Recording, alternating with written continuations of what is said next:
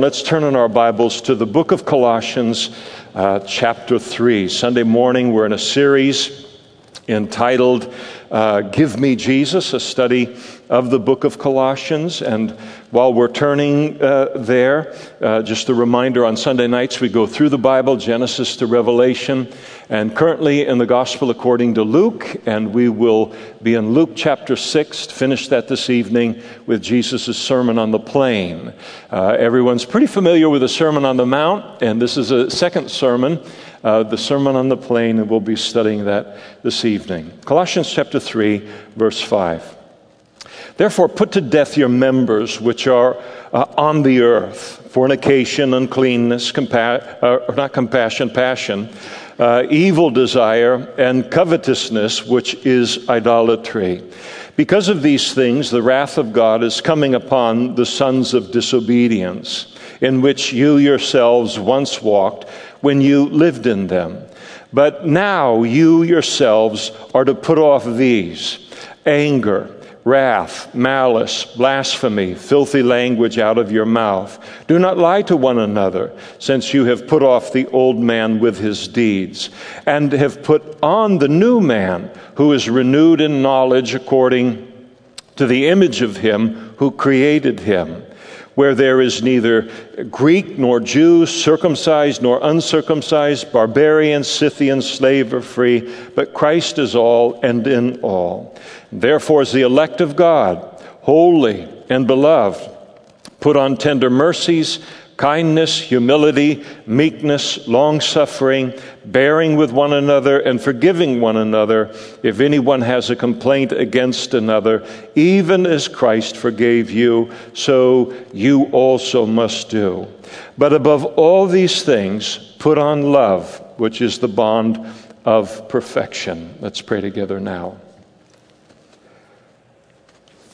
Father, we are always humbled to be able to turn to your word and just the, the, amazing thing to say to turn to your word and how attentive we are to so many other things in life. And and yet the marvel of having your revelation of yourself breathed by the holy spirit in our hands and the intent of your holy spirit to make the truths and the realities that we're going to study today, not to leave them on the printed page, but to make them a part of our lives and our relationship with you. We are so thankful for that. And that's the work of the Holy Spirit that we ask for uh, this morning. We know that your word never returns void, it always accomplishes what it is intended to accomplish. But Lord, we can be dull sometimes, and we pray that you would remove any and all distractions now as we turn to your word, and you would give us the ability to hear your spirit speak into our relationship with you uh, through your word this morning. And we pray these things in Jesus' name. Amen. Please be seated. At the time of Paul's writing of this letter, the teaching of the false teachers at the church in Corinth, uh, their false teaching did not center on uh, the doctrine of salvation. Uh, they were not teaching a different way that people needed to be saved, that there was a, a w- another way to be saved other than simply putting our trust and faith solely in Jesus Christ for the forgiveness of our sins. But they were teaching that once a person became a Christian, once they were saved, that the way to a holy life, the way to experiencing spiritual depth, spiritual victory, was found on the path of human philosophy or legalism or pseudo mysticism or in just simply abandoning any attempt to resist the carnality or the drives of our fallen Adam nature and uh, to simply jettison any real concern uh, for sanctified or holy or Christ, uh, Christ like living, uh, practically speaking. And again, as we observed last week, one of the problems with their teaching, with their view, is that God is very concerned, not merely with our salvation, But he is very concerned for us uh, as Christians, having been saved, very concerned about our sanctification. In 1 Thessalonians chapter 4 verse 3 as we read last week for this is the will of God. I mean you've just on the edge of the seat. For this is the will of God. What is the will of God for me? This is the will of God, your sanctification. And the idea that uh, once God uh, uh, saves us and God's saving us happens in an instant in time. But once we've been saved, now God begins a work of sanctification, of making us holy, of making us Christ like. And this work of the Holy Spirit to sanctify our lives or to make our lives progressively more and more like Christ every single day, that is something that is going to occupy the remainder of our lives. The Holy Spirit will do this all the way until one day we're in heaven, and then uh, the sanctification will uh, be complete. Christianity is not uh, Jesus saving us, forgiving us of our sins, and then God leaving us doomed to continue to live the life that we once lived before we were Christians. Now, just think about what an awful, awful thought that is in the end of our, our minds.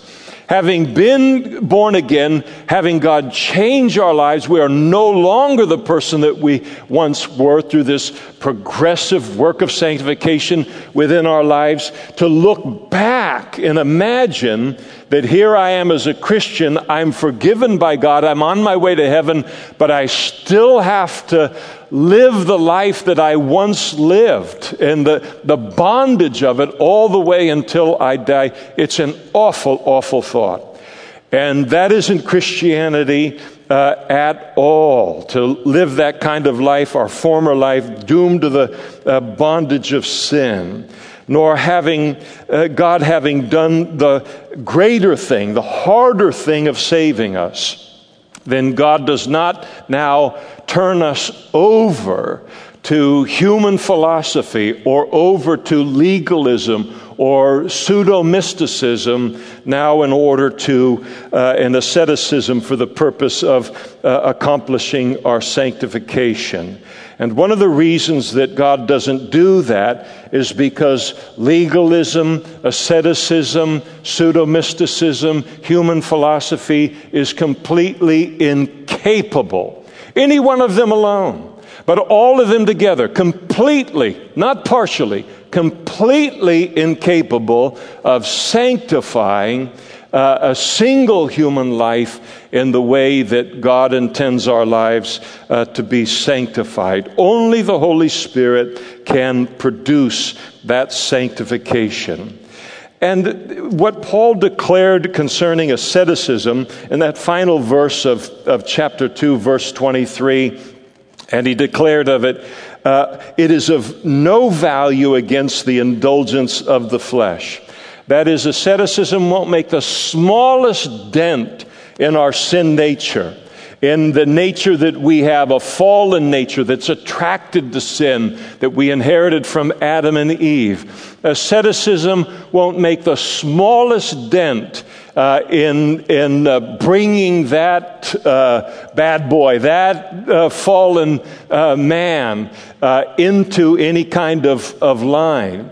And what Paul said about asceticism is equally true in terms of human philosophy or in terms of pseudo mysticism or in terms of legalism. They are all incapable of sanctifying a human life. And as a result, when Paul begins chapter 3 of the book of Colossians, he instructs us concerning uh, what is of value for us as Christians against the indulgence of the flesh. What is of a practical value in bringing to an end our bondage to sin uh, in our lives. And he instructs us concerning how we are here in these verses that we uh, read, but also verses 1 through 4, verses 1 through 14. He instructs us now on how we are to cooperate with the work of the Holy Spirit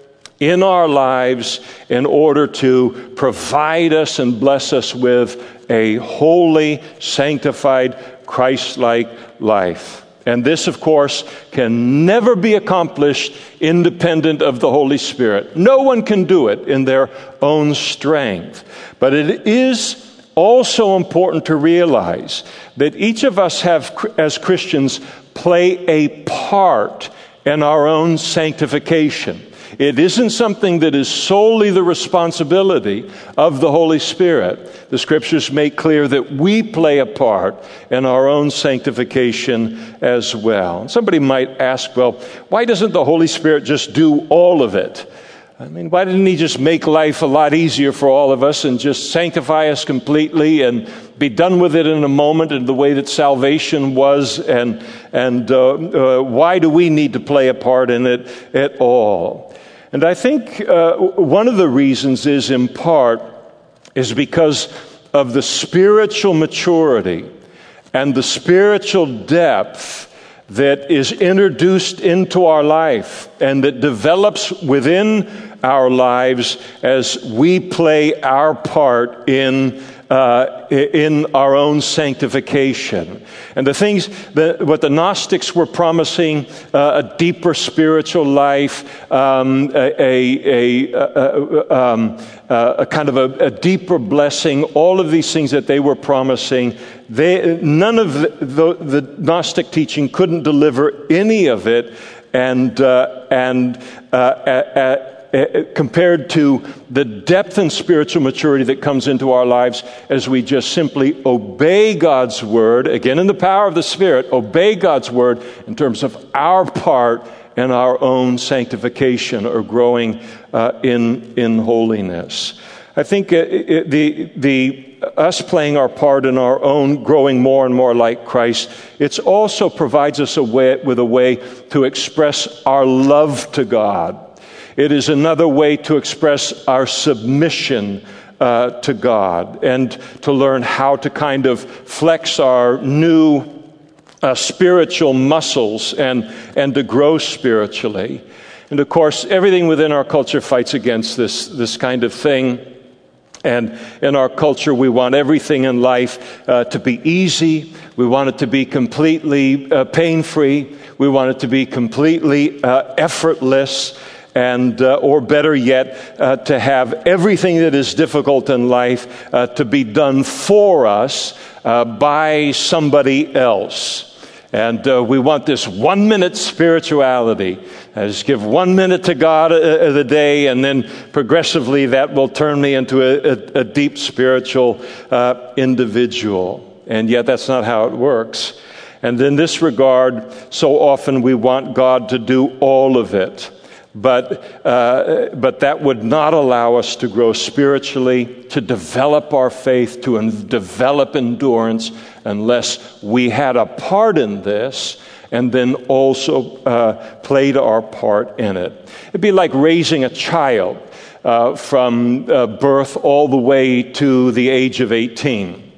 And if you did everything for that child, uh, you protected them from every pain in life, from every uh, deprivation, from uh, everything that would produce a sweat or any kind of a problem or difficulty in their life, thinking that that's the role of a parent in a child's life. I mean, you, uh, what a monster we would have at the end of uh, 18 uh, years. That person would be completely unqualified and unprepared to be successful in the middle of the world that they would now need to be successful in. They would lack the character, they would lack the endurance, they would lack the self discipline, they would lack all of the things that are needed. So, no parent does that, no parent in their right mind.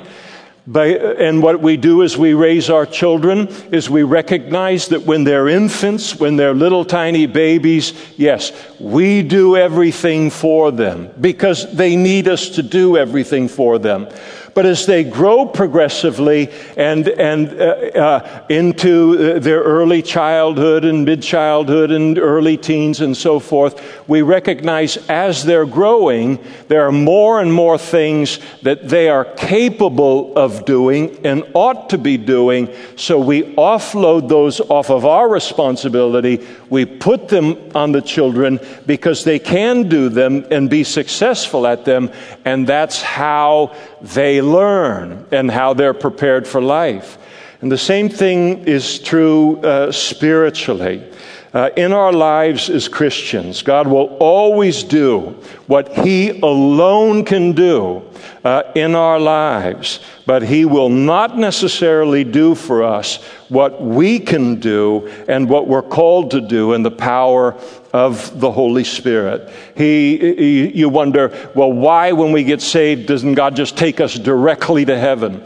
Because uh, why does He leave us here for the remainder of our life? And part of that is a for a, our preparation for heaven, preparation of a, a godly character that will uh, hopefully one day hear, Well done, thou good and faithful servant, enter into uh, the joy uh, of the Lord. Now, last week when we looked at verses 1 through 4, and it's hard because this is all one section, but Paul just says so many things so fast that you can't really, in the, in, with any consideration of time, uh, tackle all of it at once. And so, uh, the, the, just for those of you who didn't hear last week, it's important to go online and listen to that because it all forms one thought that Paul is, is laying out here. But last week we saw in verses 1 through 4 that as Christians, uh, we are to realize that we have been raised with Christ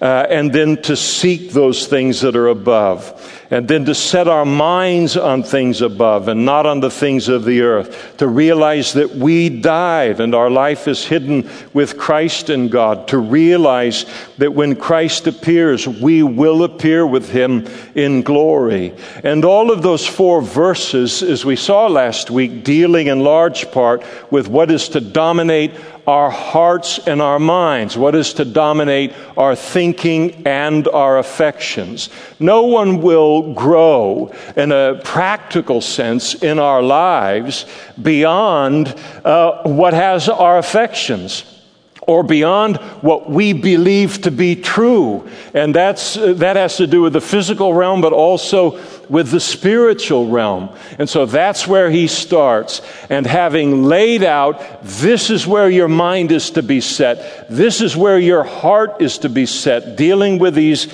uh, innards within us. Now, as he gets into verse 5, he gets into the nitty gritty, the daily uh, rubber meets the road uh, part of our sanctification. And, he, uh, and this instruction consists of three great exhortations uh, that I would encapsulate in three words or three phrases. And the first one is mortify, in verses 5 through 7, uh, put off in verses 8 and 9, and put on uh, verses 10 through 14. And so Paul begins uh, uh, with, uh, in verses 5 through 7, therefore put to death your members which are on the earth. And as he describes it there in verse 5.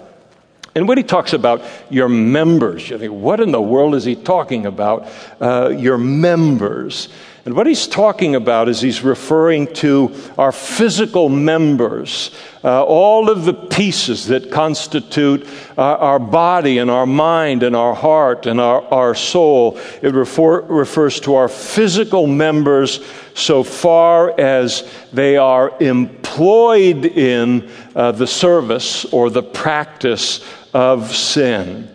And so Paul is not speaking here in a physical sense. He, the Bible never calls on a Christian uh, to self mutilate, uh, physically speaking, or to flagellate themselves, or whatever uh, it might be. We're never called to deal with the body in that, that way, and this isn't calling for that. He's saying that we should deny our body the practice of any sin that it wants to engage in. And we are to deny our body uh, the, uh, it, its desire to do that. Now, uh, Paul tells us here, and I think the NIV gets it, it exactly uh, right. The NIV puts it, put to death, therefore, whatever belongs to your earthly nature, the old man. Now, Paul tells us what we're, uh, that we are to put to death all such desires of our sin nature for uh, sin. I actually like the passage, uh, verse 5, better in the Old King James. I don't know if it's because when I was a new Christian, there was no New King James or NIV or any of those things. There was an old King James, and so maybe it's because I read it for the very first time in the Old King James, and I was so impacted by this call to mortify. Uh, I don't know, but in the in the Old King James it says, "Therefore, uh, mortify therefore your members which are upon the earth." There's something about that word uh, mortify that just grabs me and, uh, and it speaks uh, to the, the strength of what it is that Paul is exhorting us to do here. And the word mortify means to execute, it means to cold blooded murder. It means to show these kind of things in our lives absolutely no mercy because they will show no mercy to us if they're allowed uh, into our lives. It's important to realize, I think, as well, that what Paul is calling on us to do in mortifying uh, sin that appeals to our sin nature, that this is something beyond establishing wise boundaries in our lives as Christians in an attempt to limit our expose, exposure to sin and exposure to the temptation of sin. And so, every single one of us as Christians, we should set up whatever restraints we need to, whatever boundaries we need to set up in our lives uh, in order to keep us safely separated from sin, from all sin, but especially the one, two, three, four sins that we're very familiar with in our, in our own lives. That if we were to say, if any one, two, or three sins are going to be the ones that are going to get me and spoil my Christian witness, it'll probably be them. And so we're to handle all sin in the way Paul describes here, and, and certainly concerning uh, those sins that were the most vulnerable uh, to. And so, in terms of these boundaries that, uh, that uh, we, we set up, these parameters that we set up in, on, on our lives, uh, for instance, if I'm tempted by alcohol, I shouldn't go into a bar to buy a newspaper. Or if I'm tempted by a drug addiction, then when I drive home from work, I shouldn't drive uh, down the street where I know uh, that drug, drugs are readily available for sale. Or if I'm tempted by pornography, I should set up some kind of accountability with uh, another brother or sister or two and something on the computer or whatever the source of the pornography is in, in order to make uh, that uh, difficult or impossible uh, in, in, uh, to access. If I'm tempted by sexual immorality, then I should burn all bridges of opportunity to that. Uh, no one who wants to have any kind of victory over sexual immorality is going to keep uh, telephone numbers in his or her phone uh, of people that would uh, readily be available with a phone call. Uh, to burn all of the bridges related to that, removing everything uh, like that, not meeting alone with the opposite sex, or rather just interacting with them in the, in the safety of a group setting. And so on and on and on it goes. And again, each of us are aware of what kind of boundaries we need to place on on, uh, on the areas of sin, all areas of sin, but the areas of sin that we're the most uh, vulnerable to and, uh, and, and most prone to become dominated by.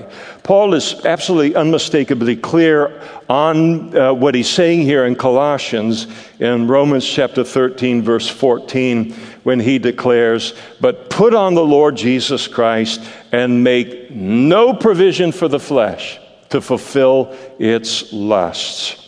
And that's what he is telling us to do in this mortification.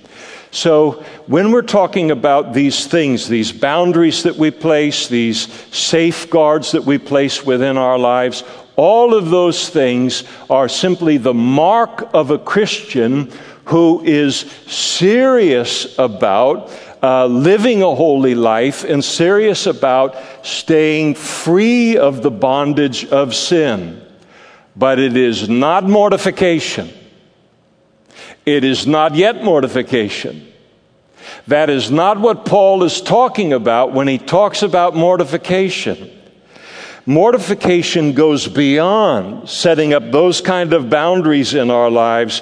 Mortification is what we do with the sins and the temptations that get past those boundaries within our lives. And they can get past those boundaries that we've established in our lives to protect holy living.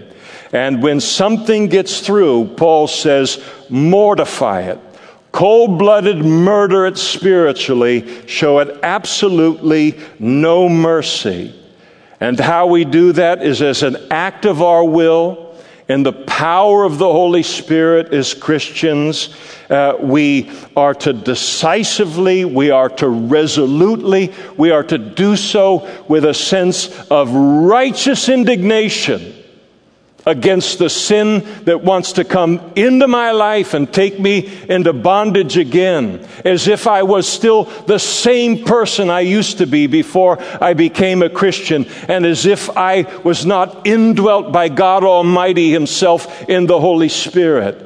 And the temptation comes, and there should be a sense of affront related to that. And then to pray something like this Lord, I reject this temptation and I am done with the person that I used to be. And so, as an act of my will, I say no to this sin. And, I, and everywhere that it wants to take me in life.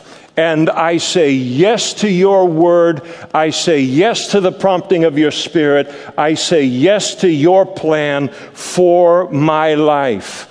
And in doing so, I take that powerful thing called the Word of God, the sword of the Spirit, and, and I mortify that deed of the flesh that is coming against me now and trying to draw me into the old ways or even into a new sin that maybe we never uh, practiced.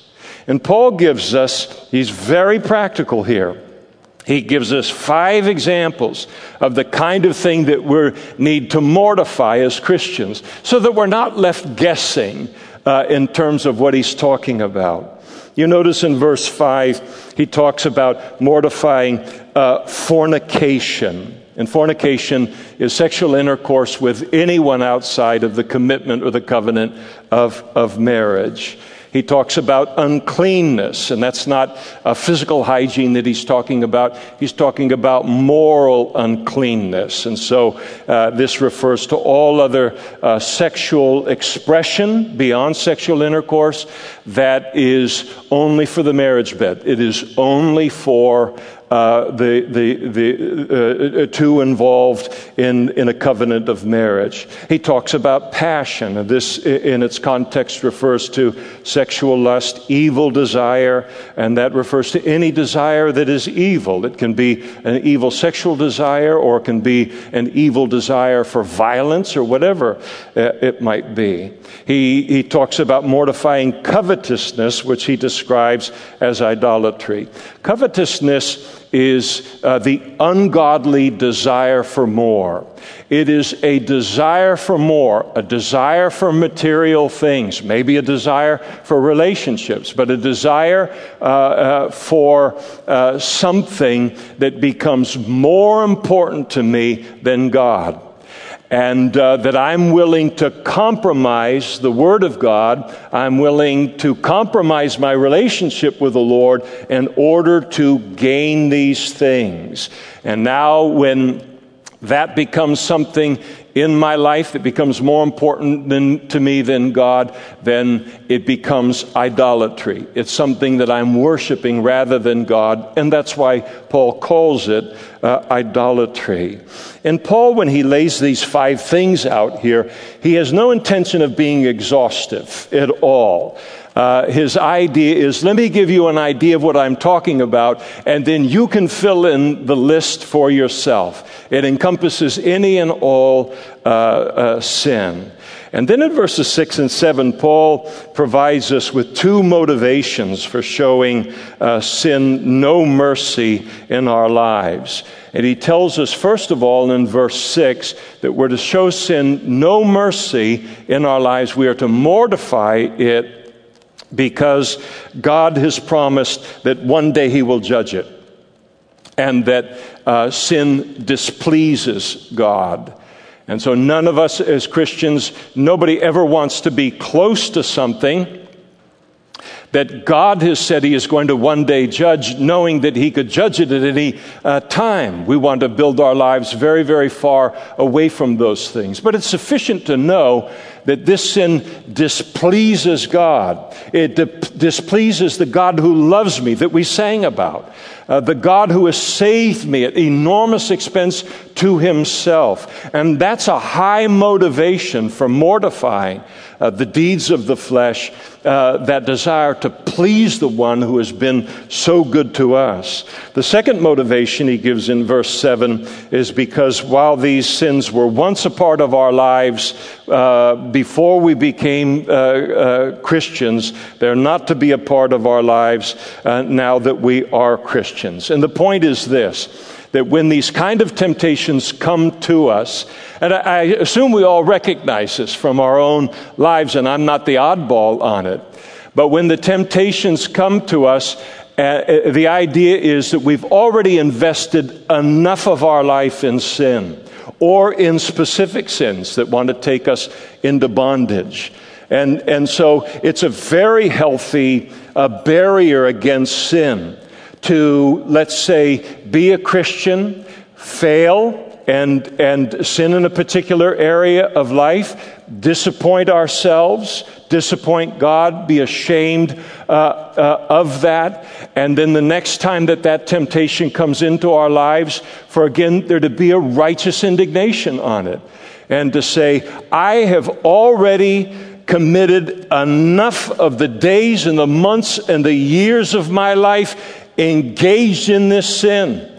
And if this sin could ever bring satisfaction, then I would have never became a Christian. But it is one of the things that drew me to become a Christian and to just stop and say, I have already committed enough of my life to this. I know where it goes. I know where it leads. I know the kind of person it turns me into. I've been there. I've done that. Got the t shirt, as they say and I don't want to go back. And it's a very, very helpful uh, motivation for showing no mercy uh, to sin in our lives. The next thing he tells us in verses 8 and 9 is that we're to put off the old man with his deeds, there at the, at the end of verse uh, 9. And here he's going to call, he calls on us to put off the old man Later in the passage, he tells us to put on the new man. And when Paul talks about putting off the old man and putting on the new man, uh, you say, what in the world is he talking about here?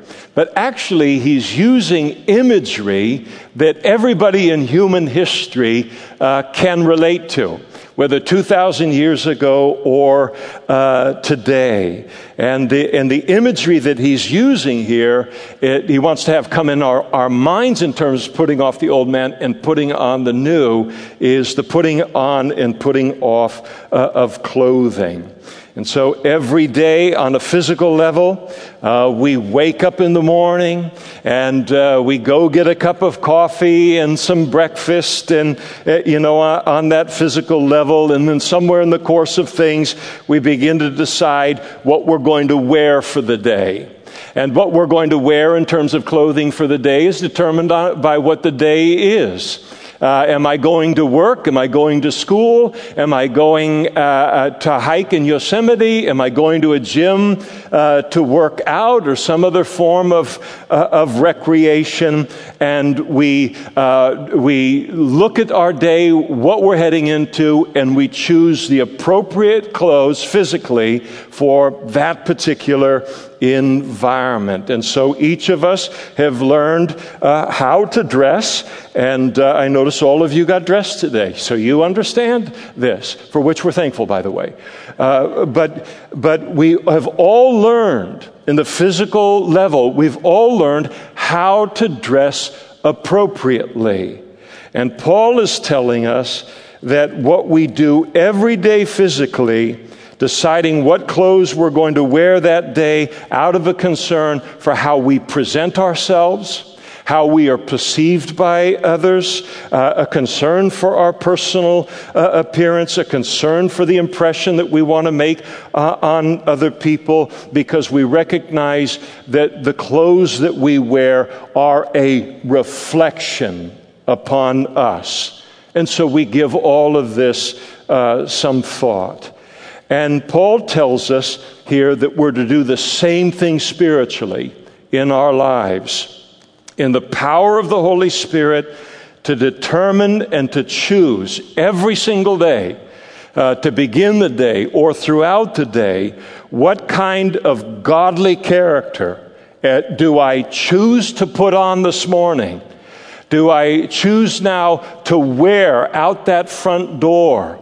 As I now engage this world and all of its diversity, or if I remain home and engage uh, others who live there. And what kind of godly character am I going to choose to wear now uh, spiritually in order to make a good impression upon them, uh, upon others?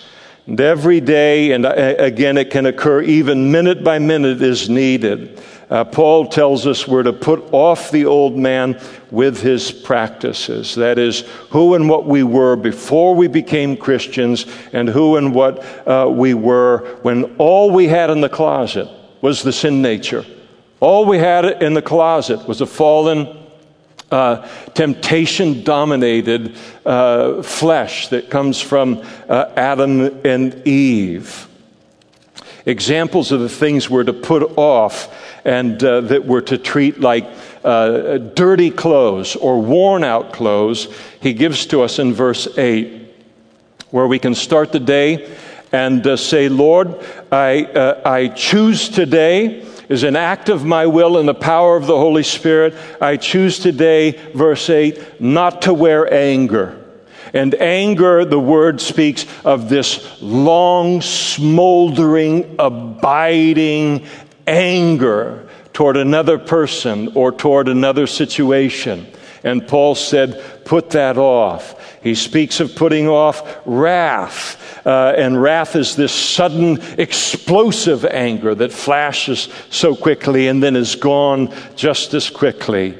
He says to put off as an old garment, uh, as something that's dirty and worn out, uh, malice. And malice is a desire for ill toward another person and, uh, and uh, a desire to hurt another person or their reputation. Blasphemy, he speaks about that, speaks of slander, speech that is intended to harm another person or to harm their reputation.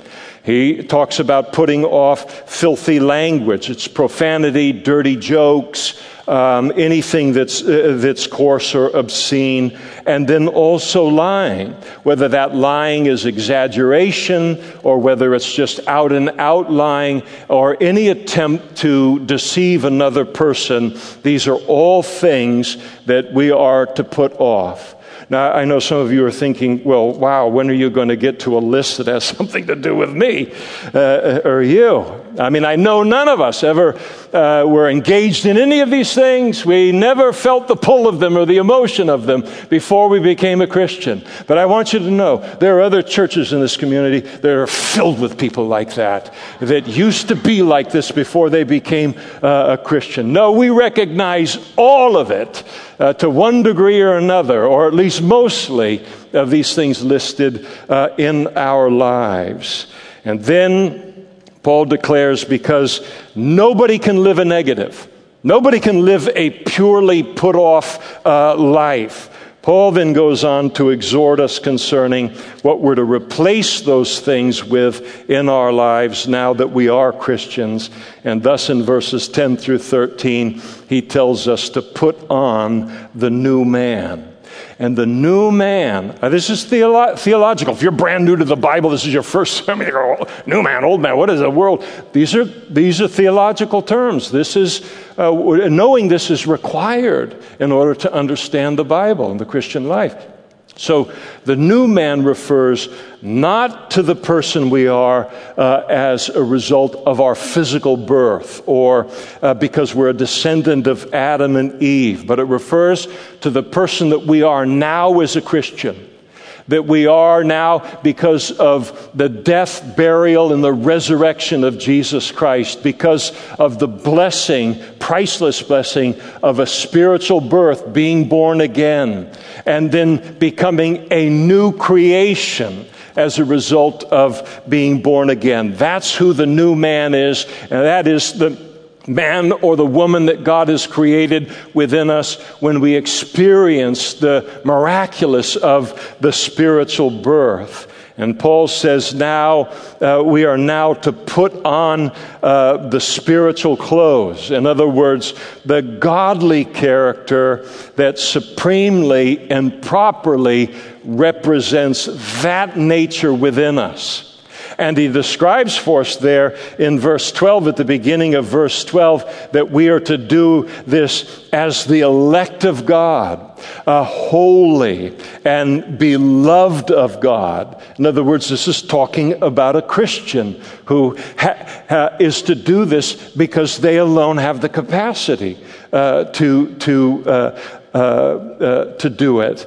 And then Paul gives us examples as well of the character and the characteristics of this new spiritual man uh, in us in verses 12 and 13. And so we can say just as well as we begin the day and we say, uh, uh to, we determine, I am uh, not going to put on anger, I am not going to put on wrath. Well, you can't live a, a, a life of I am not.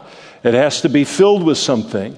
And so we don't stop with that, I will not, but now, uh, Lord, by the power of the Holy Spirit, as an act of my will, I choose to put on, as I head out this door or I head out this room to meet my family, to put on tender mercies, which speaks of compassion for people and then kindness, which speaks about uh, uh, the, the expression of compassion, doing good for other people. Humility, verse 12. Meekness, which talks about gentleness. God, I choose to put on gentleness today in my interactions with people that I'm going to have today. That's the character that I want them to see uh, in me.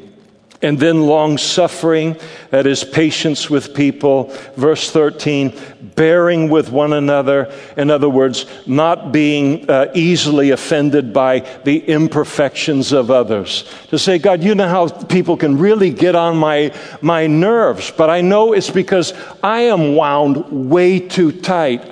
I'm a perfectionist. I expect perfection uh, of other people. And I don't want to take that out the door. That's part of the old nature. That's who I am from Adam and, and Eve, not by the spiritual birth. And so I choose to put on today bearing with one another. I don't expect to run into a single perfect person today. And when I run into them and all of their quirk, quirkiness and and all of their being under construction, even as a Christian, I want to uh, deal with it and, uh, and bear with them. Forgiveness, verse 13. Forgiving other people. Lord, I want to forgive, and I choose to forgive people today to, even as you have forgiven me. And then in verse 14, uh, above all else, love or agape for one another, which is the bond of perfection. And agape for the word love, that's the love that comes from the Holy Spirit. So this tells us that all of these things are not something that we kind of uh, produce in our own lives. These are things that come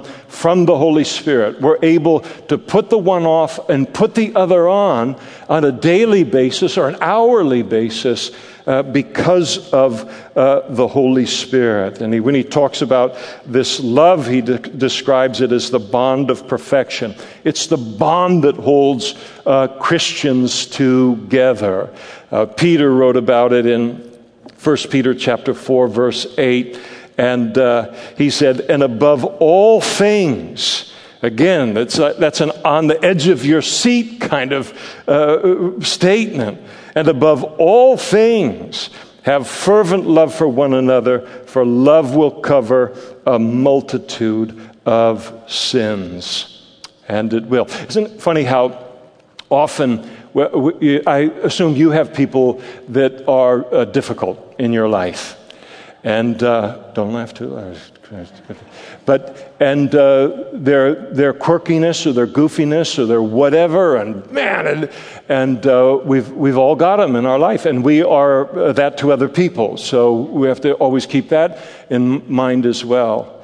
And so often our, our prayers or even if we don't even get to the place of prayer related to uh, the quirkiness of people and other people, especially Christians, uh, we can find ourselves praying to God, God, change him. God, you've got to change him. Got, I don't know how, I don't know if I can take another, you know, month or whatever uh, it might be. And we, we load entirely our focus upon um, them changing and God changing them. And it's okay to pray that. There's nothing wrong with loading half of whatever onto, uh, onto that. But the other half, so often the reason why these people drive us crazy is because we need to grow in love. And it is, it is a shortcoming of our experience with love and a life that is dominated by love that can sometimes make the situation more acute than even their goofiness. And here I've walked with the Lord for a lot of years, and I find myself in these latter years of, of my life. I'm not planning on dying anytime soon, uh, but I, I, find myself in, in uh, looking back in earlier parts of my life where maybe somebody was just, you know, just uh, difficult. And uh, the easiest thing to do is just avoid them, just to get away from them and, and handle it that way. But, but the, the older I've gotten, and, uh, and in some of those cases, those people have died. I mean, they've gone on into eternity. And, and I look and I say, Lord, I don't want to spend my life avoiding a whole world of people when the issue is not their quirkiness, but the issue is the severe limitation of love in my life toward people like this. And so I don't want to burn the relationship. I ask that you give me a love by your Holy Spirit for this relationship. And so there's the two sides of it uh, within, within our lives. And the Gnostics, they taught that knowledge was the bond of perfection. Knowledge, intellectual knowledge, was uh, the, the supreme mark of, of spiritual maturity. And Paul says, no, it isn't. Uh, the, the distinction uh, uh, of spiritual maturity uh, goes to this thing called love. And he tells us in end of verse 10 that this new man, this new spiritual man, uh, is described by Paul as renewed in knowledge according to the image of him who created him. That's the kind of passage that you can, that's a sentence you can read by the Apostle Paul and read it a thousand times in a day and go, what in the world is he talking about uh, uh, there? Renewed in knowledge according to the image of him that is God who created uh, him. And what Paul is saying is that as we live like this, putting off, putting on, but mainly in the putting on, as we live like this, we are becoming like the Lord, who has provided us with this spiritual birth and also with this new nature. And the Gnostics, they emphasized intellectual knowledge as the way to spiritual depth and to spiritual maturity. Paul declares that spiritual depth and spiritual maturity is found in the knowledge of God. And the word that is used for knowledge there is epiginosko. It means a knowledge that comes by experience. And as we just simply put off and put on, as Paul describes here, and we do that as a part of our relationship with God, we will grow in an intimacy and a knowledge of God that doesn't come any other way. It's a knowledge that comes by experience with Him and the spiritual depth. Christianity is a relationship with God and a relationship with that's and to try and find spiritual depth independent of going deeper in our relationship with God, like the Gnostics were trying to, to do, is it's a dead end. It's found in knowing Him in, in this way.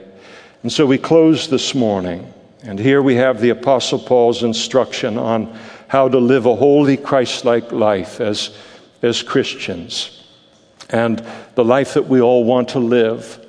And again, recapping verses 1 through 4 to realize that we are raised with Christ, to seek those things which are above to set our minds on things above and not on things on the earth, to realize that we died and our life is hidden with Christ in God, to realize that when Christ appears, we will also appear with him in glory. Again, these things are to dominate our thinking and our affections as Christians.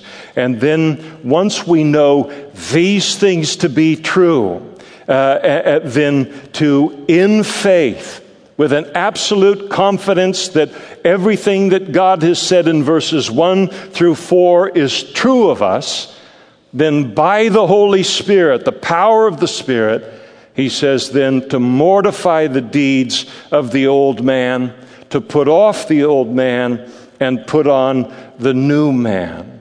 And each of us has the ability to do that in the power of the Holy Spirit.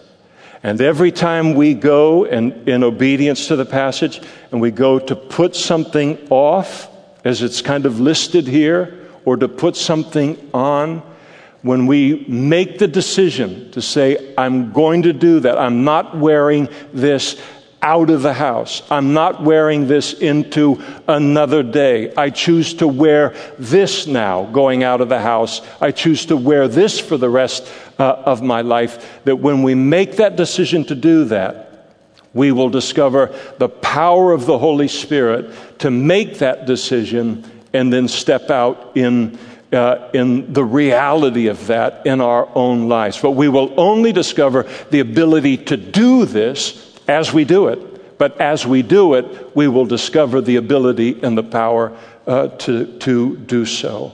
And I think about how wonderful it is, and uh, as a Christian, to think back uh, just for a moment uh, on the day uh, when we weren't Christians, and how wonderful it is for us now to be able to go to our spiritual closet every single uh, day and there you see the old man, the person that we once were, still hanging there. We can still put him on every single day. And, uh, uh, but there was a time when we went to that closet, and that's all that was there.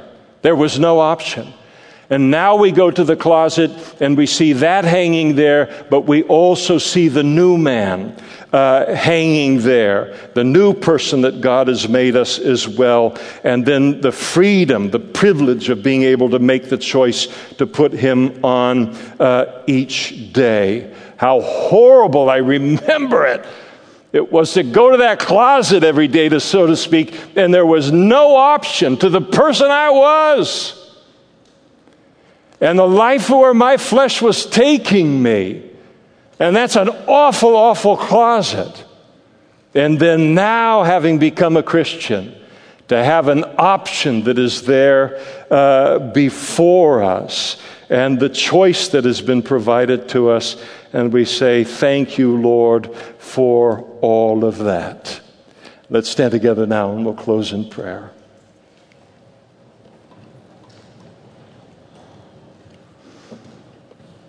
Lord, I don't know about anybody else, but I, I can feel this. I still remember what it was like to not be a Christian, to be dominated by the old man. And Lord, I, I know we all do. And we just thank you from the bottom of our hearts today that when we wake up every single day, there is not just the old man in that closet, but now the new man, a new way, a new godly character uh, that can be a part of our lives, new decisions to make, a different, entirely different quality of life to live. And not only for our sakes, Lord, but so that people would see you through what we put on day in and day out and be drawn to you as well. Thank you so much for the new man, and we thank you for this instruction of your word here today. And Lord, I pray and we pray for every man and woman and child that has heard this for the very first time in their Christian life, that as they take this home with them now, and then take this step of faith to begin a day or to begin an hour, that you would meet with them right in that place. And as they choose to put off and then to put on, that you will confirm your word with accompanying signs and wonders. And Lord, I pray for myself and, and this everyone that's within the earshot of my voice. We pray for one another in this regard that to whatever degree we have, as Christians, ceased to mortify, ceased to put off, ceased to put on as a regular part of our life, that this exhortation of the Apostle Paul would show us the danger and the folly of settling into such a Christian life and then to return to the beauty of all of this. And we pray for that work of your Holy Spirit in Jesus' name as well. Amen.